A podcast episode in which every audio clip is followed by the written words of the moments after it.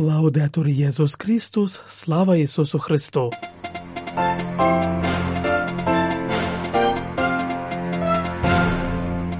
Ви слухаєте інформаційний випуск з Ватикану.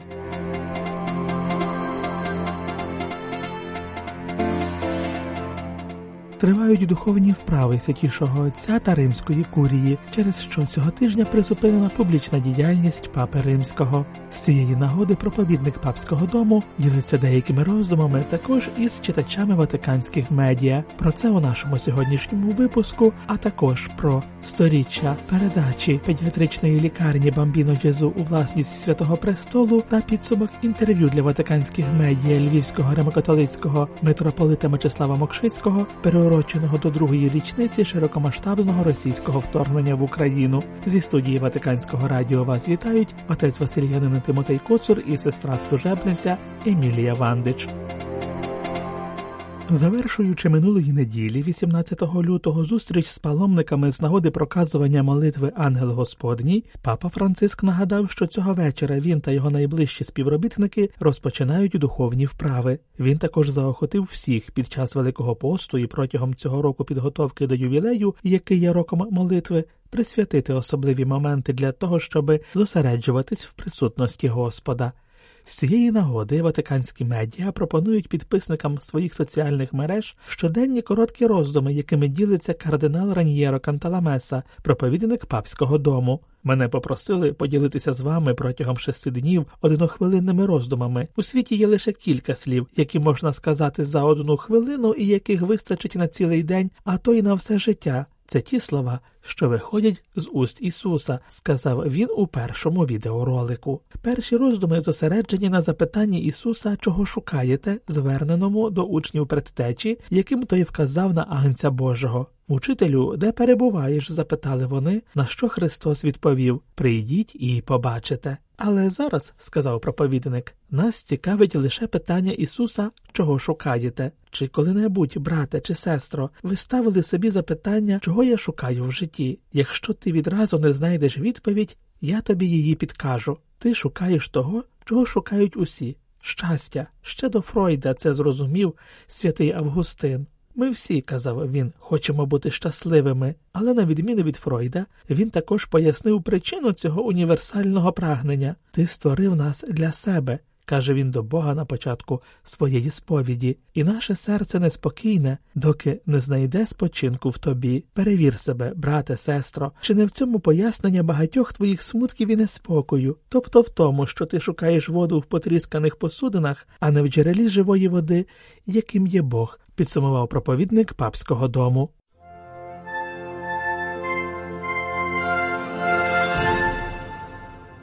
Сто років тому педіатрична лікарня Бамбіно Джезу стала папською лікарнею, орієнтиром у справі лікування хворих дітей у Римі та в усьому світі. Історія розпочалася завдяки дарові, який 20 лютого 1924 року святому престолу зробили через тодішнього кардинала Вікарія Базіліо Помпілі та за згодою Пія XI герцоги Сальвіаті, які заснували цю лікарню в 1869 році році. Все розпочалося з 12 ліжок у будинку, що належав герцогам Арабеллі та Сципіону Сальвіаті на вулиці Вія Делля Дзоколетти в Римі, де була відкрита перша італійська педіатрична лікарня. Трохи менше ніж через 20 років, у 1887 році, лікарня переїхала до старого монастиря святого Унуфрія на пагорбі Яніколом, де розташована досі. На момент передачі закладу святому престолу в Бомбіно Джезу вже отримали допомогу 33 тисячі дітей, зокрема ті, що пережили такі надзвичайні ситуації, як землетрус в Авецану в 1915 році, коли було госпіталізовано 420 дітей, та епідемія іспанського грипу під час Першої світової війни в 1918 році, коли було госпіталізовано 300 дітей. Після вимушеної зупинки під час Другої світової війни протягом наступних десятиліть лікарня зростала як у плані локації, операцій, осідок Санта Маринеллі був відкритий ще в 1917 році. За ним послідували осідок Палідоро в 1978 році, в Римському мікрорайоні Сан Пауло у 2012 році і в Пассоскуро у 2022 році, так і в плані функціонування з інтеграцією в італійську національну систему охорони здоров'я і отриманням статусу науково-дослідницької та університетської лікарні. Сьогодні лікарня Бамбіно Джезу є найбільшою дитячою поліклінікою та дослідницьким центром в Європі і пов'язана з основними міжнародними осередками в цій галузі. У 2022 році читаємо на офіційному сайті. Лікарня отримала понад 95 тисяч звернень до відділень невідкладної допомоги, здійснила 29 тисяч госпіталізацій, 32 тисячі хірургічних та інтервенційних процедур і надала 2 мільйони 500 тисяч амбулаторних послуг. Це один з найвизначніших показників педіатричної допомоги в Європі. Під наглядом у 2023 році було 18 тисяч дітей з рідкісними захворюваннями. Папська педіатрична лікарня після початку широкомасштабного російського вторгнення також активно долучилася до допомоги українським дітям, як тим, що постраждали внаслідок обстрілів та ракетних ударів, так і тих, які втратили можливість лікуватися на батьківщині через шкоду заподіяну національній системі охорони здоров'я. Протягом лише першого року від початку широкомасштабного повномасштабної війни в лікарні Бамбіно Джезу отримали допомогу понад дві тисячі пацієнтів з України.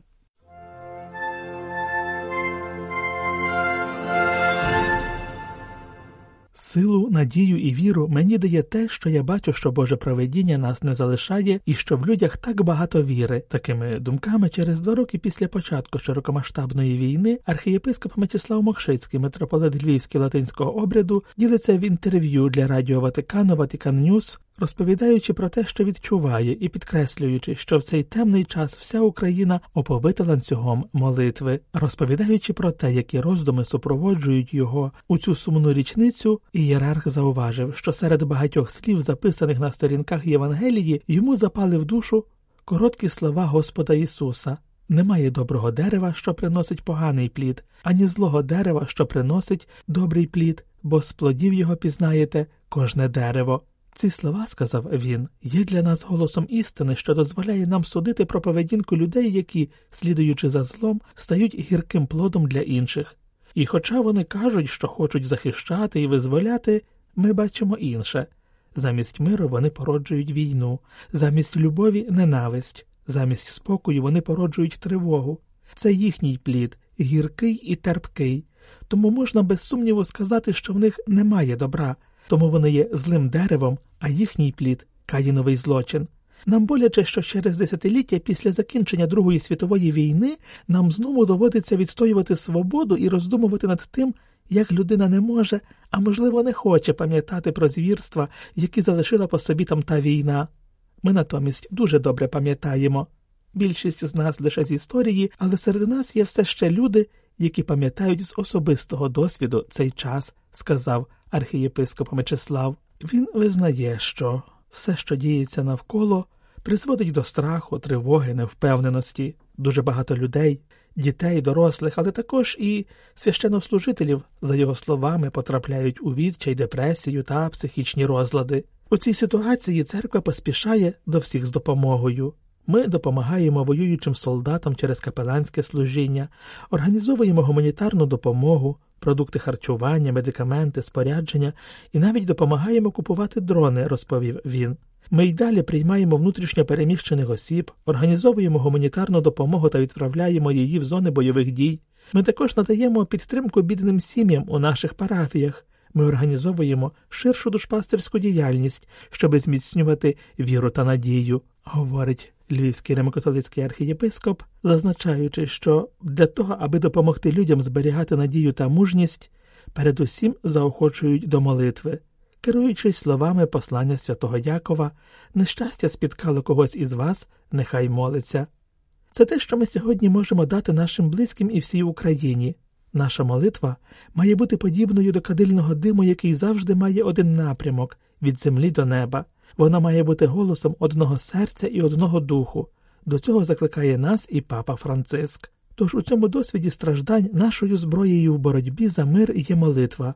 Ми є Божими воїнами, але не з гвинтівкою в руці, а з розарієм, не на полі бою, а на колінах перед пресвятими дарами, зазначив Львівський римокатолицький архієпископ. Це був інформаційний випуск з Ватикану.